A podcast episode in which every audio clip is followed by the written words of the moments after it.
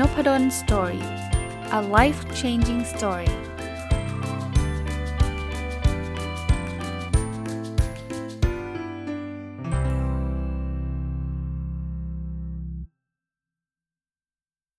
สวัสดีครับ ยินดีต้อนรับเข้าสู่ Nopadol's Story Podcast นะครับ วันนี้จะมากับหนังสือเล่มเดิมนะ วันนี้วันเสาร์นะครับ ก็เป็นรายการ weekend entrepreneur หรือผู้ประกอบการวันหยุดนะครับ ก็กับหนังสือที่ชื่อว่า small stock great profit หุ้นเล็กกำไรไม่ธรรมดา เขียนโดยคุณภาวิทกินปทุมนะ ก็คิดว่าอย่างที่เคยเล่าให้ฟังในทุกสัปดาห์นะว่าการลงทุนนะน่าจะเป็นหนึ่งใน weekend entrepreneur หรือผู้ประกอบการวันหยุดที่สามารถที่จะทำได้ ไม่ยากนักนะครับ ถ้าตราบใดที่มันเป็นการลงทุนระยะยาวไม่ได้แบบเป็น day trade เนาะ เป็นการซื้อขายรายวัน ถ้าเป็นเป็นแบบนั้นนี่ก็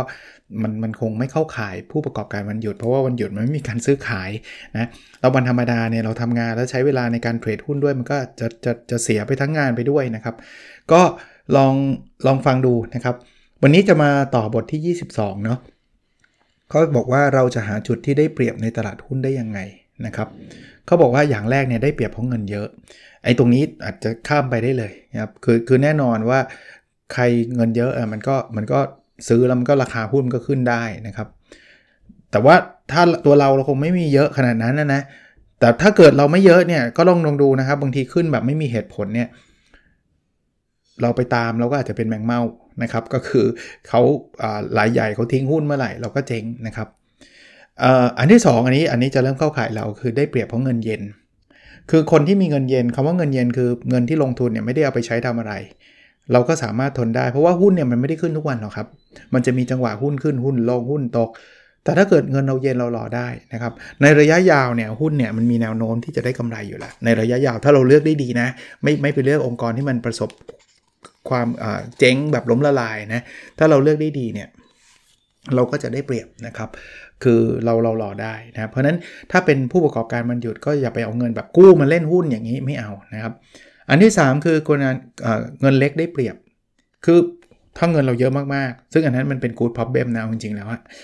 ถ้าเป็นแบบ Warren Buffett เนี่ยคุณซื้อหุ้นบางตัวไม่ได้หรอก เพราะว่าซื้อมันก็คือจะไป take บริษัทเขาทั้งบริษัทเลยไงมันมันก็จะไม่มันก็จะไม่มีใครซื้อขายเลยใช่ไหมเพราะว่าจำนวนหุ้นมันน้อยกว่าจำนวนเงินที่เรามี แต่ว่าถ้าเงินเราเยอะเอาเงินเราน้อยเนี่ย เราซื้อขายได้โดยที่มันไม่ไปกระทบราคาหุ้นนะคนเงินเยอะจริงๆเนี่ยผมเคยมีมีเพื่อนคนที่เป็นนักลงทุนชั้นนำของประเทศเนี่ยเขาบอกเขาขายเขาต้องทยอยนะเขาขายวันเดียวเนี่ยหุ้นมันติดฟลอร์เลยเขาว่าติดฟลอร์คือมันจะลงแบบ 30%เลยอย่างเงี้ยไอ้อย่างเงี้ยเขาก็จะขายได้ลำบาก ส่วนเราเนี่ยไม่ไม่มีผลหรอกครับเราขายไปเถอะนะครับ เพราะนั้นเราก็จะได้เปรียบในการเปลี่ยนปรับเปลี่ยนได้ได้รวดเร็วนะครับ บทที่ 23 ครับเขาบอกว่าวิธีคัดหุ้นโตเร็วโตช้าจะดูยังไงเขาบอกว่าอย่างแรกที่เราดูนะอะอันนี้ลองไปสำหรับคนที่สนใจในการลงทุนนะอยู่ในอุตสาหกรรมที่โตเร็วนะครับ คืออุตสาหกรรมที่โตเร็วคืออุตสาหกรรมที่ไม่ต้องลงทุนเยอะครับ คือพวกอุตสาหกรรมที่มันแบบว่า โอ้โห จะโตต้องแบบว่าเอ่อจะเรียกว่าอะไรอะ่ะต้องลงทุนเป็นเป็นหมื่นล้านถึงจะโตเงี้ยมันโตยากนะครับมันโตยาก อันที่2เนี่ยธุรกิจเล็กจะโตเร็วกว่าธุรกิจใหญ่ ก็แน่นอนครับ ธุรกิจเล็กเนี่ยจากรายได้ร้อยล้านไป 200 ล้านเนี่ยมันทำได้ง่ายกว่ารายได้แสนล้านเป็น 2 0 0แสนล้านแน่นอนนะครับ อันที่ 3 คู่แข่งน้อยหรือคู่แข่งอ่อนแอเวลาเราจะไปลงทุนบริษัทไหนเนี่ยลองดูว่าบริษัทนั้นมีคู่แข่งเยอะไหมแล้วคู่แข่งถ้ามีเนี่ยอ่อนแอหรือว่าแข็งแกร่ง ถ้าเขาแข็งแกร่งกว่าเราแล้วเยอะบางทีเราก็จะเสียเปรียบเขา อันที่ 4 ถ้าจะโตเร็วเนี่ยเกี่ยวข้องกับนวัตกรรม หรือเป็นแบรนด์เนมนะครับคือมันมีอะไรใหม่ๆเข้ามาเยอะเนี่ยมันมีโอกาสโตได้เยอะกว่านะครับยิ่งมีแบรนด์นะคือมีแบรนด์แปลว่า ชื่อนี้แบบเขียนชื่อคนก็ซื้อแล้วอย่างเงี้ยก็มีโอกาสที่จะโตได้เร็วกว่า อันที่ 3 อันที่5นะตัวทีครับ เจ้าของพลิ้วและต้องการสร้าง Empire นะครับเขาบอกว่า ถ้าเป็นเจ้าของที่พลิ้วคือมีความ flexible นะ คือถ้าเจ้าของเขาต้องการทำให้ธุรกิจโตไปเรื่อยๆเนี่ยอย่างเงี้ยเขาอาจจะไปซื้อไปทำ M&A ขยายนู่นขยายนี่เนี่ยอย่างนี้เขาจะโตเร็วกว่า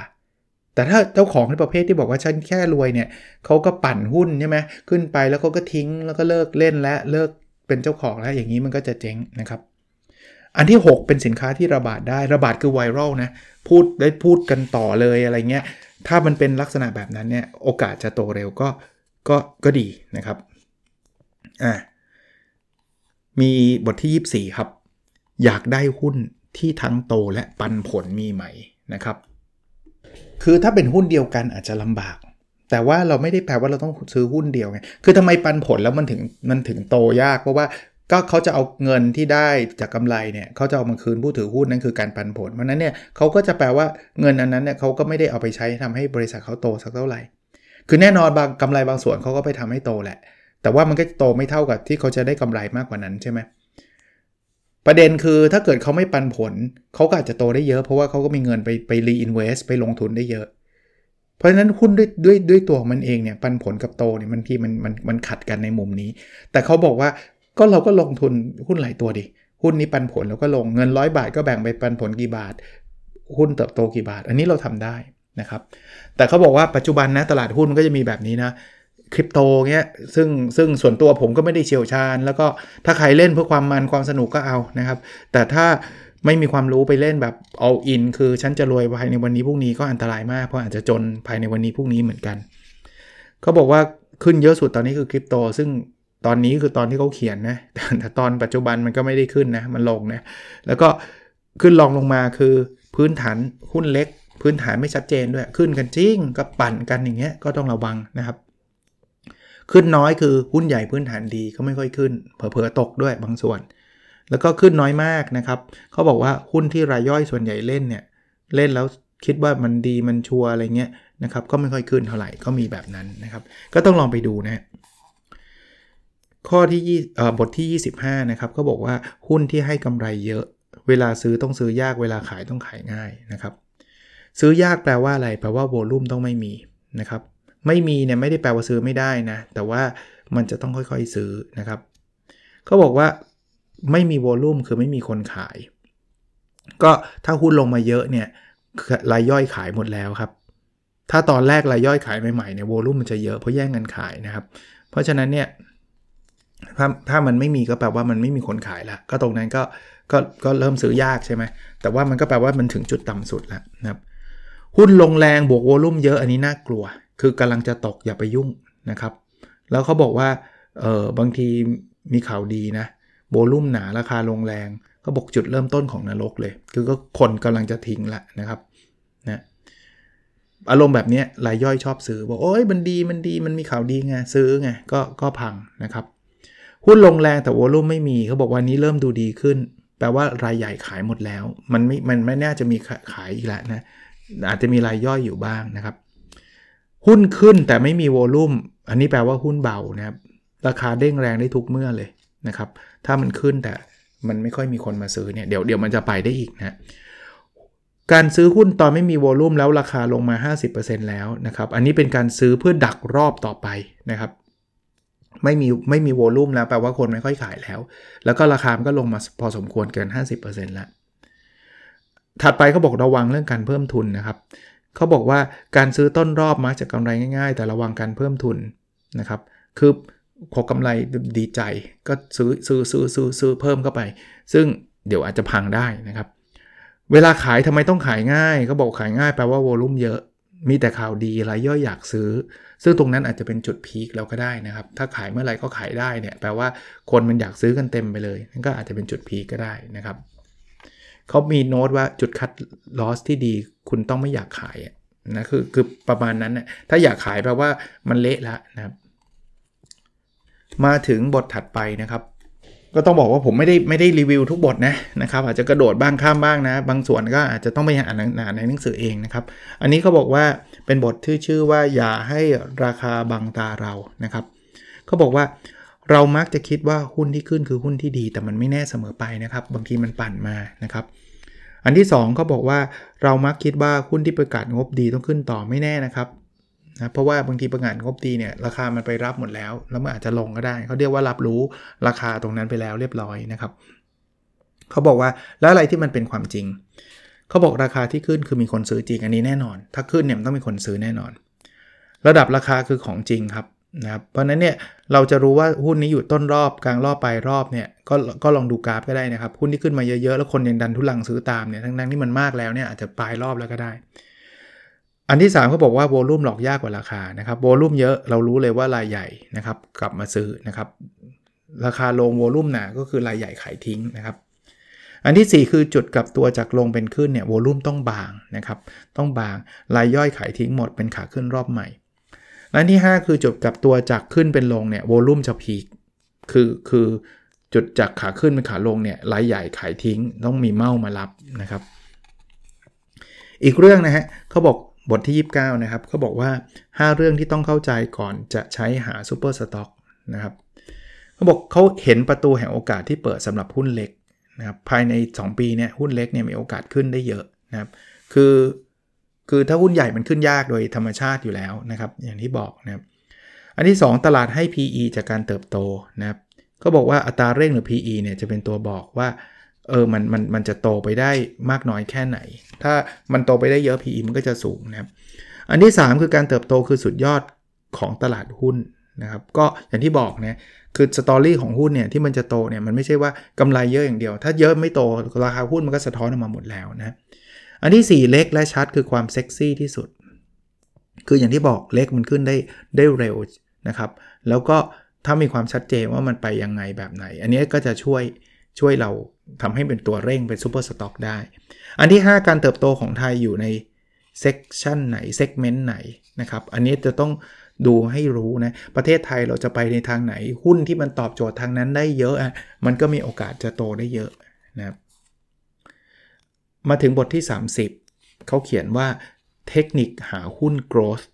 หุ้น growth คือหุ้นเติบโตนะครับ เข้ามาในพอร์ตเขาบอกหุ้น growth บางทีมันเหมือนคล้ายๆ หุ้นปั่นนะ คนก็เลยซื้อผิดซื้อถูกไปซื้อหุ้นปั่นซะสวยเลยนะครับ หุ้นโกดเนี่ยนัดดันด้วยมวลชน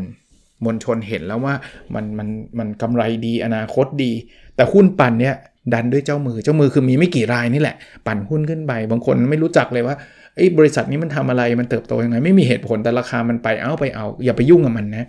ใครอยากยุ่งก็ได้ผมก็ไม่ว่าแหละแต่ว่าส่วนตัวผมไม่ได้ยุ่งนะครับ ไม่เป็นไรหรอกครับให้เขารวยกันไปเถอะ เพราะว่ากว่าจะมาข่าวมาถึงเรานะ เราเจ๊งทุกทีะนะครับ อันที่ 3 หุ้นปั่นแรงขายเยอะหุ้นโกรดไม่ค่อยมีใครขาย เพราะว่าหุ้นโกรดเขาเขาเขาโตไปตามผลประกอบการที่มันโตขึ้นโตเอาโตเอา เรื่องใจจะขายใช่ไหมมันกำลังจะโตขึ้นโตขึ้นคุณก็ถือไว้ แต่หุ้นปั่นเดี๋ยวมันก็ขาย เพราะว่ามันรู้ว่ามีคนมารับแล้วนะครับ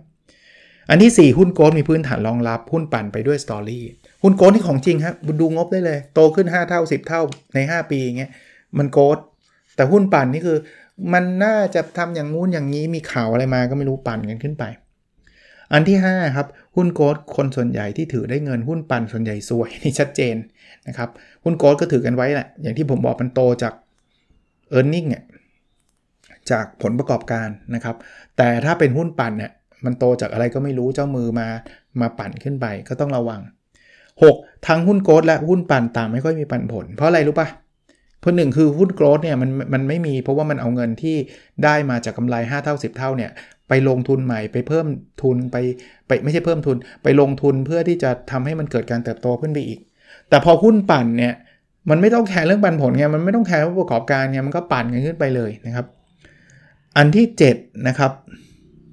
หุ้น growth กับหุ้นปั่นตัดกันที่ระยะเวลา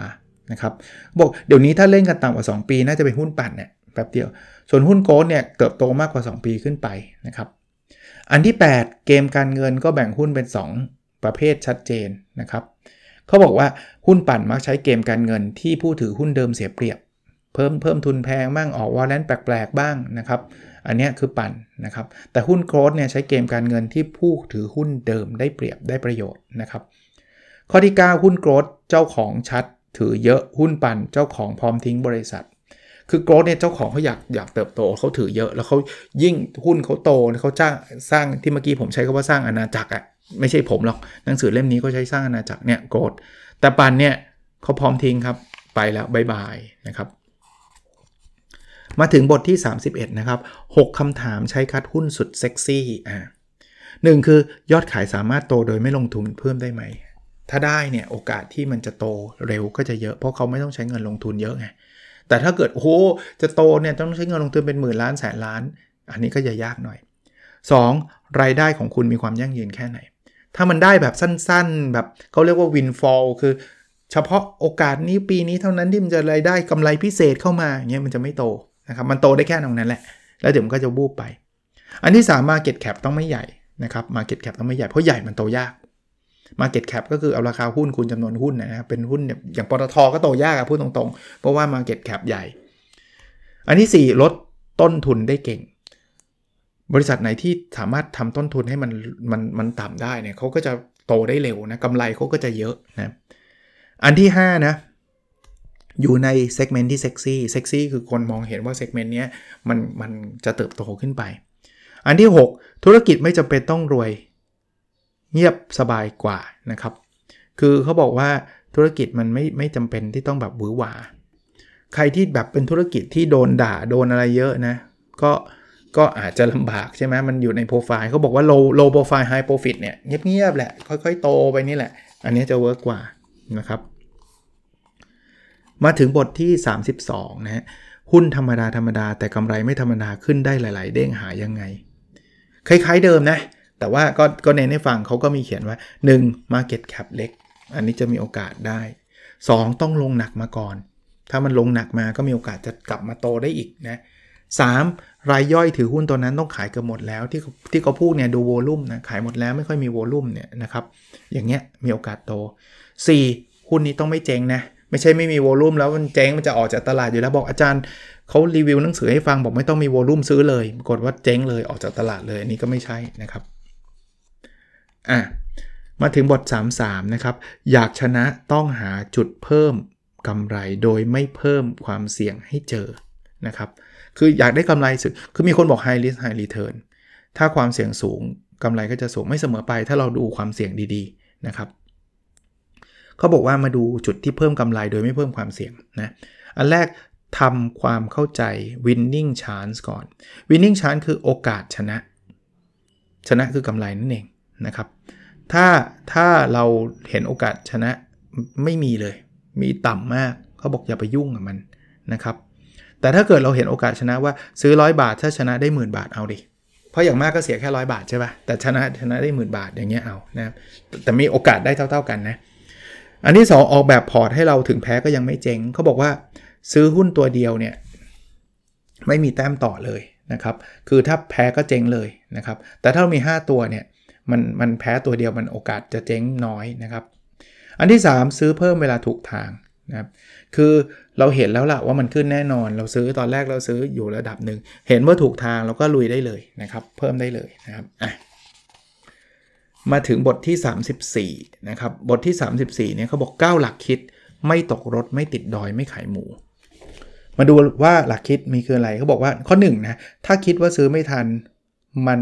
แต่มันน่าจะไปต่อให้ซื้อแค่ 10%ของสิ่งที่ตั้งใจจะซื้อ คือดูแลไม่น่าจะทันว่ะ แต่ก็ดูว่ามันน่าจะไปต่อได้อีก 10%นะครับ เพราะว่าถ้าเกิดซื้อแล้วมันผิดทางเรายังมี 90%เหลืออยู่นะครับ ถ้าไปถูกทางเราคิดว่าไปไปต่อได้จริง เราก็ยังมี 90%เหลยอยู่อย่าไปทุ่มทีเดียว อันที่ 2 ถ้าคิดว่าหุ้นแพงไปแล้วให้พร่องออก 10-30%แค่นั้น ดูแล้วว่ามันแพงแล้วนะแพงแล้วก็อาจจะขายออกมาสัก 10-30%นะครับ เพราะว่าถ้าไม่ออกเลยเดี๋ยวเราเสียดายโอ้รู้งั้นตอนนั้นขายดีกว่านะครับอันที่ 3 ระหว่างหุ้นแม่กับหุ้นลูกเขาบอกว่าปีนี้ปีนี้คือปีที่เขาเขียนน่าจะสักปี 2 ปีแล้วล่ะนะครับให้เลือกหุ้นลูกครับเพราะเทรนการลงทุนนี้ไปลงทุนหุ้นเล็กนะครับเล็กและชัด อันที่ 4 ระหว่างหุ้นใหญ่กับหุ้นเล็ก ถ้าปีนี้ให้เลือกหุ้นเล็กถ้าต้องการการเติบโตด้วยนะครับนะ อันที่ 5 ถ้ากำไรแปลว่าถูกทางก็ง่ายๆครับ ลองดูว่าตอนนี้พอร์ตหุ้นเรากำไรหรือขาดทุน ถ้ากำไรแปลว่ามาถูกทางแล้วล่ะ อันที่ 6 อันนี้เขาอาจจะพูดถึงกราฟราคานะเขาก็บอกว่าเทคนิคนำพื้นฐานก็ประกอบมาดูด้วยนะครับ อันที่ 7 ปีนี้ต้องพาตัวเองไปอยู่ที่เสี่ยงในการลงทุนนะครับเขาบอกว่าสามารถดูได้นะอะไรที่ที่มันเสี่ยง แต่ก็ต้องพิจารณาดูดีๆ แต่ว่าไม่ใช่เสี่ยงมั่วซั่วนะครับเขาบอกว่าถ้าเจอทางเลือก 2 ทางก็ ก็ลองดูว่ามันคุ้มค่ากับกำไรที่หรือเปล่า ถ้ากำไรมันมันอะไรนะ มันคุ้มค่าก็อาจจะเลือกอันที่เสี่ยงมากกว่าก็ได้นะครับ อันที่ 8 เสี่ยงแต่อย่าคิดรวยเร็วเพราะจะเจ็บหนัก อันนี้เป็นจิตวิทยาการลงทุนเลยใครอยากเล่นหุ้นแล้วออขอสัปดาห์เดียวเลย3 เท่าเงี้ย ส่วนใหญ่จะเจ๊งนะครับร้านที่ 9 นะครับ ภาวะนี้ไม่มีผู้รู้มันเหลือแต่ผู้มีประสบการณ์นะครับ ผมผมข้อนี้ผมขยายความให้ฟังว่าจริง ๆ แล้ว ถ้าเราเราลงทุนแล้วเราศึกษาเนี่ยนะเป้าหมายอย่างแรกที่ผมอยากแชร์คืออยู่ให้อยู่ในตลาดให้นานที่สุด เพราะว่าใน long term เนี่ยเราจะกำไร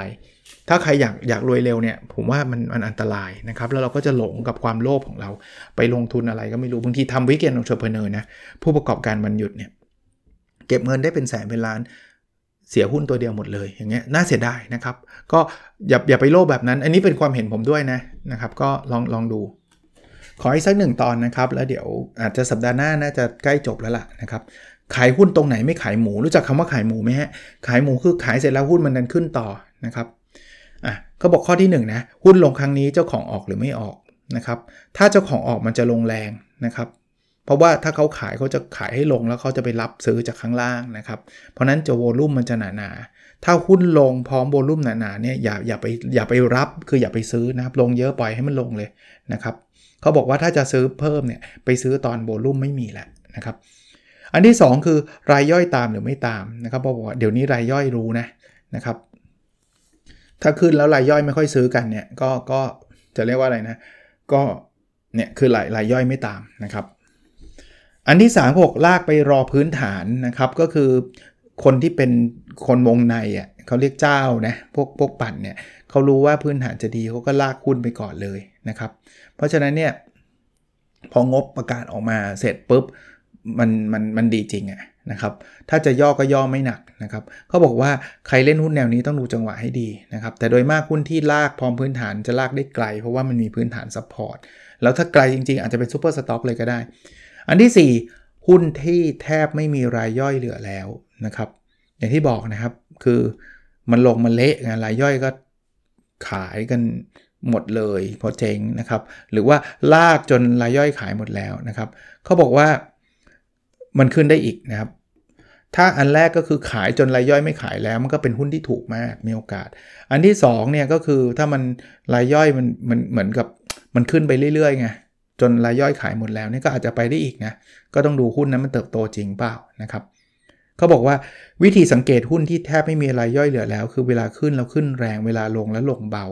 ลงเบาคือลงแต่ไม่มีโวลุ่มเพราะเจ้าของเขาเก็บเก็บโวลุ่มเขาไว้หมดแล้วนะครับ ไม่ได้ขายออกมานะครับ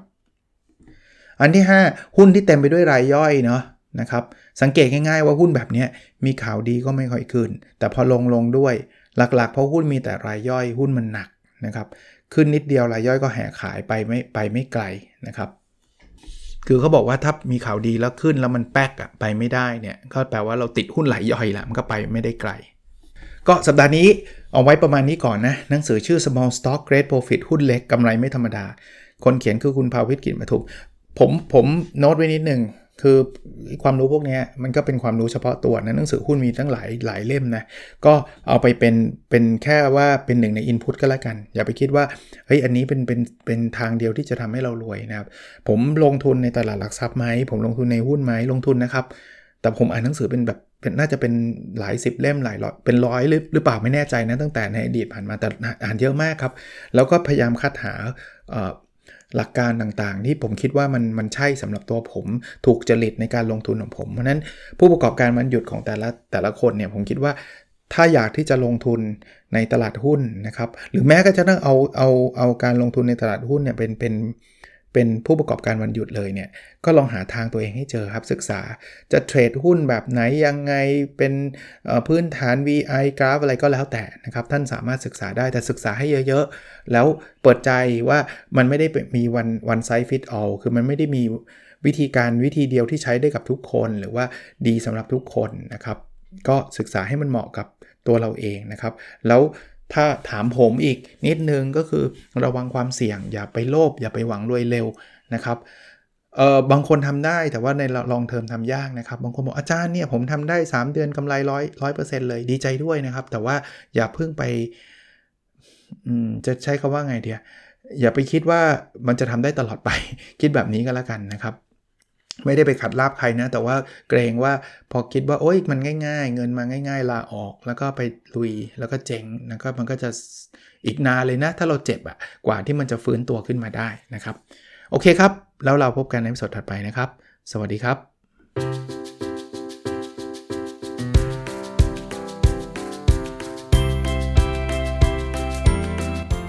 n o p a d o n Story a life changing story